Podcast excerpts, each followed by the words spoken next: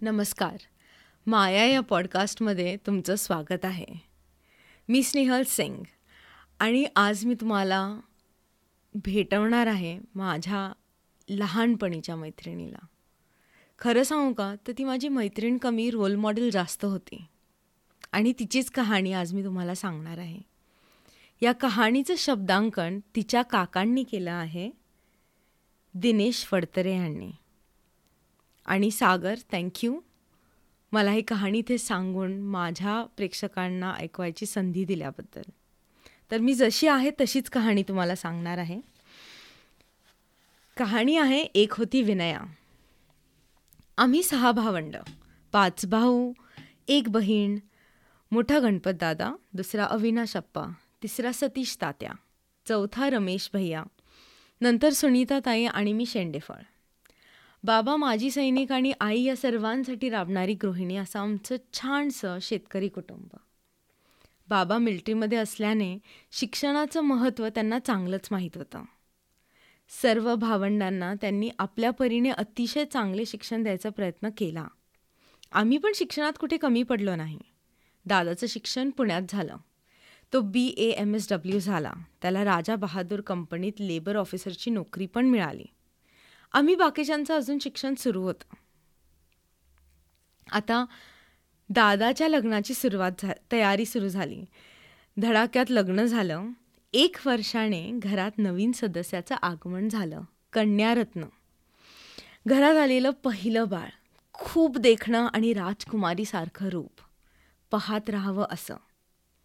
सगळ्या घरात आनंदी आनंद. तिची इवली इवली पावलं साऱ्या घरभर दुडू दुडू फिरायला लागली. बारसं ठरलं. नाव काय ठेवायचं? सर्वानुमते नाव ठेवलं गेलं विनया. आमच्या सर्वांची प्रचंड लाडकी विनया. हुशार चुणचुणीत गोड आणि एकदम शार्प. कोणतीही गोष्ट आत्मसात करायची तिची ओढ. प्रत्येक गोष्टीमध्ये कुतूहल असायचं तिला. हे असं का ते तसं का? समोरच्यावर नेहमी प्रश्नांचा भडीमार. लहानपणीच तिच्यातल्या सृजनशीलतेचा जन्म झाला. तिच्या शाळेतील सर्व विभागातील ती टॉपर असायची. खेळ करमणूक अभ्यास सगळंच तिच्या आवडीचं. बघता बघता दहावी बारावी झाली.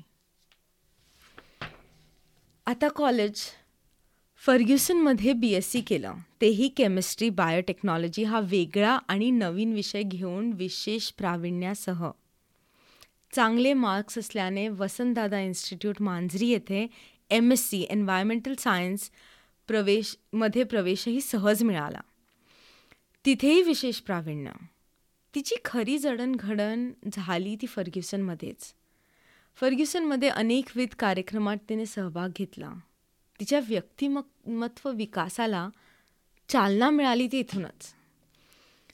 तिला फर्ग्युसन कॉलेजमध्ये नोकरी मिळाली. एक स्वप्न पूर्ण झालं. पण एवढ्यावर थांबेल तर ती विनया कसली? तिनं इतरही प्रयत्न सुरू ठेवले कारण तिला चौकटीत अडकायचं नव्हतं. तिला काही काहीतरी वेगळं करायचं होतं इतरांपेक्षा वेगळं.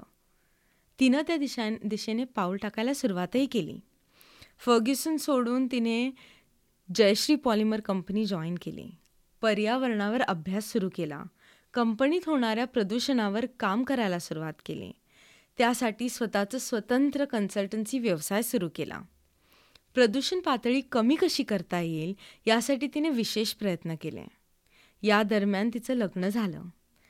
श्रीकांतच्या रूपाने तिच्या आयुष्यात तिला समजून घेणारा तिच्या प्रत्येक गोष्टीला पाठिंबा देणारा जोडीदार मिळाला. लहानपणापासून विनयाला गाड्या रेसिंगमध्ये विशेष रस होता. ती आणि तिचा छोटा भाऊ सागर तासन तास टी व्हीवर हेच बघायचे. त्यावर चर्चा करायचे. तिने कधी डेली सोप मालिका बघितल्या नाहीत आणि त्यावर चर्चेत आपला वेळही घालवला नाही. नोकरी लागल्यावर गाडी घेतली. मारुती रिच ती गाडी शिकली गाडी चालवणं तिचं मेडिटेशन होतं असं म्हणायची ती गाडी चालवताना विचारांची जुळवाजुळव करता येते नवीन विचार सुचतात असं तिचं मत होतं स्वतः गाडी घेऊन ऑफिसला जायला लागली अगदी सगळे घेतात तशी गाडी घेतली पण तिच्या डोक्यात काहीतरी वेगळं चाललं होतं. आपल्यासारखं फक्त पुण्यात फिरायला तिने गाडी घेतली नव्हती. नवा इतिहास घडवायचा होता तिला. जे कुणीच केलं नाही ते तिला करायचं होतं. मग ठरलं तर काहीतरी वेगळं करायचं जे आजवर कुणीच केलं नाही. ले खारदुंगला समुद्र सपाटीपासून उंची किमान अठरा हजार तीनशे ऐंशी फूट. भारतातील रस्ता असणारं सर्वोच्च ठिकाण तिथून ते कन्याकुमारी हा चार हजार किलोमीटरचा प्रवासाचं ध्येय तिने निश्चित केलं. त्यावर विविध लोकांशी, संस्थांशी चर्चा करायला सुरुवात केली. त्यासाठी योग्य वेळ, योग्य मार्ग यावर संबंधित लोकांशी संपर्क केला. या मोहिमेबद्दल प्रचंड गुप्तता पाळली गेली. तिला भीती होती की जर हे कळलं घरी तर आपली आई आणि वडील आपल्याला कदापि परवानगी देणार नाहीत. कारण या अगोदर ती कधीच पुण्याच्या बाहेर गेली नव्हती एकटी. आणि तिची मुलगी खूप छोटी होती. पण अनंत अमुचे ध्येय सक्ती अनंत अन आशा याप्रमाणे ठरलं. याची माहिती फक्त चार लोकांना होती. तिचे मिस्टर श्रीकांत, जे तिच्याबरोबर या मोहिमेत जाणार होते पण त्यांचा प्रत्यक्ष सहभाग नव्हता. रमेश भैया, जे लेहमध्ये एअरफोर्समध्ये असताना होते आणि त्यांचा अभा अनुभव उपयोगी पडणार होता. तिची सुनीता आत्या आणि भाऊ सागर. बाकी कुणालाच कसलीच कल्पना नव्हती नक्की काय चाललंय ह्याची. तारीख, दिवस ठरला. एक अशक्य वाटणाऱ्या प्रवासाला ती निघाली. अठरा जून दोन हजार सोळा. वेळ दुपारी अडीच वाजता. पुणे खान खारदुंगला ले कन्याकुमारी पुणे या प्रवासाला सुरुवात झाली. तेवीस जूनला रात्री साडेआठला ती लेहला पोचली. चोवीस जून ले खारदुंगाचा खडतर प्रवास जगातल्या सगळ्यात उंच समुद्र सपाटीपासून अठरा हजार तीनशे ऐंशी फूट उंचीवर असलेल्या हायेस्ट मोटरेबल रोड भले भले महागड्या गाड्या घेऊनही इथपर्यंत पोचू शकत नाहीत तिथे विनया आपल्या छोट्याशा कारमधून एकटी जाण्याचं धाडस करणार होती. पण तिच्या मनात प्रचंड आत्मविश्वास आणि ध्येयप्राप्ती असीम ध्येय ध्येयप्राप्तीची असीम निष्ठा होती. आपल्या जिद्दीच्या जोरावर विनयाने हा पहिला टप्पा पूर्ण केला. तिला आपल्या क्षमतेवर असलेल्या विश्वासाचा हा पहिला विजय होता. ती खारदुंगला पोहोचली. तिथून परत लेहचा प्रवास तिने तितक्याच आत्मविश्वासाने पूर्णही केला. आता खरी परीक्षा होती. लेह ते कन्याकुमारी कारण या परीक्षेला वेळेचं बंधन होतं. लिमका बुकवाल्यांनी आपले कॅमेरा लावले होते. लेह, मनाली, चंदीगड, आग्रा, ग्वाल्हेर, सागर, बँगलोर, होसूर, कन्याकुमारी असा हा प्रवास. जवळजवळ दहा राज्यांचा प्रवास. पंचवीस जूनला दुपारी सव्वा एकला सुरुवात केली. त्यातला पहिला टप्पा खूपच अवघड आहे. लेह मनाली इथे तुमच्या ड्रायव्हिंग स्किल्सची आणि मानसिक संतुलनाची कसोटी लागते. हे ठिकाण समुद्रसपाटीपासून खूप उंच असल्याने ऑक्सिजन कमी असतो. त्यामुळे श्वस श्वसनाचा त्रास होतो. डोकं जड होणं, कान घुमणे असे शारीरिक अस्वस्थ करणारे प्रश्न उभे राहतात. त्यात तुम्ही एकटे असाल तर अजूनच अवघड. त्यामुळे तुमची मानसिक शक्ती अतिउच्च असणं गरजेचं असतं. इथले रोडे म्हणावे तेवढे चांगले नसतात. सततचा तो पाऊस, बर्फवृष्टी यामुळे रस्त्याची झालेली अवस्था जी वाईट असते, अरुंद रस्ते, त्यावरून वाहणारे बर्फमिश्रित ते पाणी, शार्प असणारी जीवघेणी वळणे यामुळे रस्ते जणू मृत्यूचे दरवाजे झालेत असं वाटतं. एक चूक म्हणजे मृत्यूला आमंत्रणच. अतिशय नयनरम्य असणारा हा परिसर खूपच धोकादायक आणि जीवघेणा आहे. असा हा प्रवास विनयाने संयमाने आणि धीराने पूर्ण केला.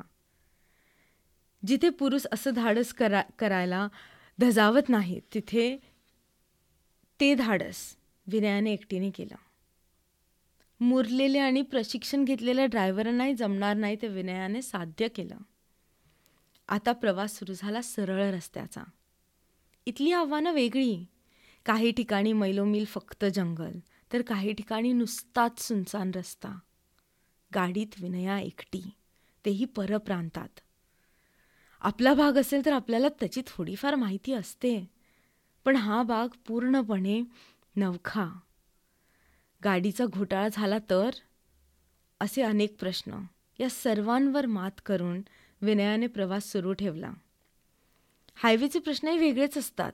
कधी ट्रॅफिक कधी टोलवर गर्दी कधी अपघातामुळे जाम झालेला तो रस्ता असे सातत्याने भेडसावणाऱ्या समस्या. स्वतःला विचलित न होऊ देता विनयाने हा प्रवास सुरू ठेवला. मिळेल तिथं थोडी झोप घेत गाडीतच जेवण घेत दिवसाला अठरा ते एकोणीस तास सतत प्रवास करत विनया एकोणतीस जूनला कन्याकुमारीला पोचली. आणि साठ कोटी महिला असलेल्या आपल्या देशातली ती हा विक्रम करणारी पहिली महिला ठरली. हा प्रवास पूर्ण करायला तिला अठ्ठ्याण्णव तास आणि छप्पन मिनिटे लागली. या अगोदर असा प्रवास देशातल्या कोणत्याही महिलेने एकटीने केला नव्हता. लिमका बुक आणि इंडिया बुकने याची नोंद घेतली. पुरुषांच्या नावावर असलेल्या चौऱ्याण्णव तासाच्या रेकॉर्डपासून विनया काही वेळच मा कमी पडली नाहीतर तिने तोही रेकॉर्ड तोडलाच असता. ही अद्वितीय कामगिरी केल्यावरच ही आनंदाची बातमी आईवडिलांसोबत सोबत आम्हा सर्वांना ती समजली. आमच्या आनंदाला पारावर उरला नाही. वडगाव शेरीत तिची जंगी स्वागताची तयारी झाली. ती ज्यावेळी पुण्यात पोचली त्यावेळेस स्वागताला घरचे इष्टतेष्ट मित्रपरिवार आणि वडगाव शेरी गावातील मंडळी हजर होती. अतिशय भारावून टाकणारं स्वागत झालं तिचं. विनयाची विक्रमवीर विनया फडतरे केत झाली. विनयाने काही दिवस कॉलेज ऑफ मिलिटरी इंजिनिअरिंगमध्ये अध्यापनाचं काम केलं. आपल्या सैनिकांना पर्यावरणाचं महत्त्व पटवून देण्याचा प्रयत्न केला. त्यानंतर तिने पुणे विद्यापीठात असिस्ट प्राध्यापक म्हणून जॉबही मिळवला. विद्यापीठात गेल्यावर तिने पुन्हा एकदा अभ्यासाकडे वळली. तिने पी एच डीसाठी प्रबंध सादर केला. सिम्बायसिसला एम बी एमध्ये प्रवेश घेतला. स्पर्धा परीक्षकांचा अभ्यास सुरू केला. त्यामध्ये महाराष्ट्र प्रदूषण नियंत्रण मंडळाची परीक्षा ही ती पास झाली. फक्त मौखिक परीक्षा बाकी होती. आणि तिच्या डोक्यात अनेक कल्पना या येऊ लागल्या. ती कधीच मोकळी बसली नाही. आपलं विचारचक्र नेहमी फिरतं ठेवलं तिने. एक दिवस अचानक तिची तब्येत बिघडली थोडी. तो दिवस होता तीस मार्च दोन हजार अठरा. तिच्या लाडक्या परीचा वाढदिवस. अतिशय उत्साहात ती तो साजरा करणार होती पण नियतीच्या मनात काहीतरी वेगळंच होतं. त्याच दिवशी तिला ॲडमिट करावं लागलं. आम्हाला सगळ्यांना याची काहीच कल्पना नव्हती. फक्त ताप थंडी आहे असं सांगण्यात आलं होतं. मी तिला तीन एप्रिलला भेटायला गेलो. ती एकदम फ्रेश होती नेहमीसारखी माझ्यासमोर ती पोटभर जेवली. मी तिनं आणि तिच्या मम्मीनं खूप गप्पाही मारल्या. कुठल्याही प्रकारची भीती वाटेल असं काहीही तिच्या तब्येतीत मला जाणवलं नाही. त्याच्या दुसऱ्या दिवशी चार एप्रिलला तिची तब्येत अचानक बिघडली. तिला रुबीला हलवण्यात आलं. तिला काय झालंय ते ना डॉक्टरांना कळलं ना मला तिच्या आजाराचं निदानच झालं नाही. आणि सायंकाळी अगदी शेवटच्या क्षणाप्रमाणे. सगळ्यांशी हसमुख असणारी आमची लाडकी विनया हे जग सोडून गेली. क्षणार्धात सगळं उद्ध्वस्त झालं. स्वप्नांचा चकनाचूर झाला. कुणालाच विश्वास बसेना. सहन करण्यापलीकडे होतंय सगळं. काय घडलंय काय घडतंय कळेना. दादा विनयाचे वडील जाऊन वर्षाभरात नुकतंच कुटुंबावर झालेला हा प्रचंड आघात होता. विनया गेली.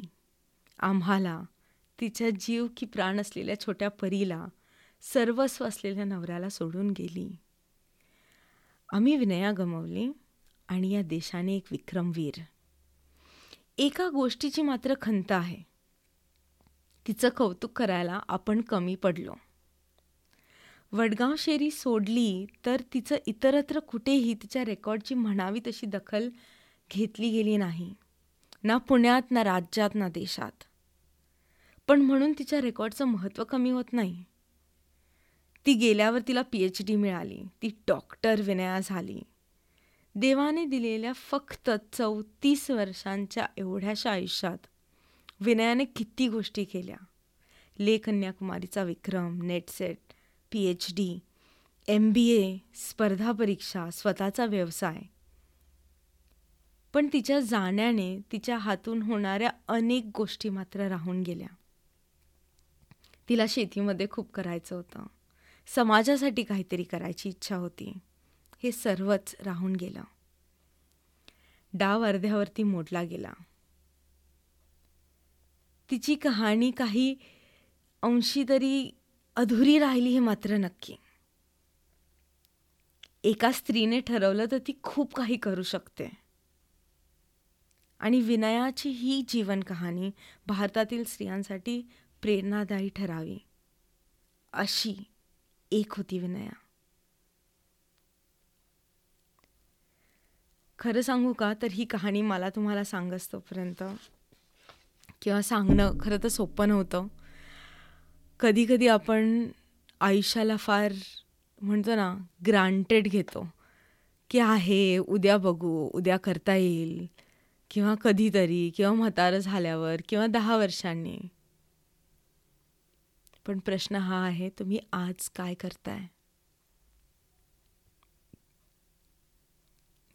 आणि ह्या प्रश्नानेच दोन हजार वीस आपण संपूया. दोन हजार एकवीसमध्ये पुन्हा भेटूया. नवीन काहीतरी करायची जिद्द आणि ते करायची हिंमत. घेऊन दोन हजार एकवीसमध्ये जाऊयात. काळजी घ्या लवकरच भेटू.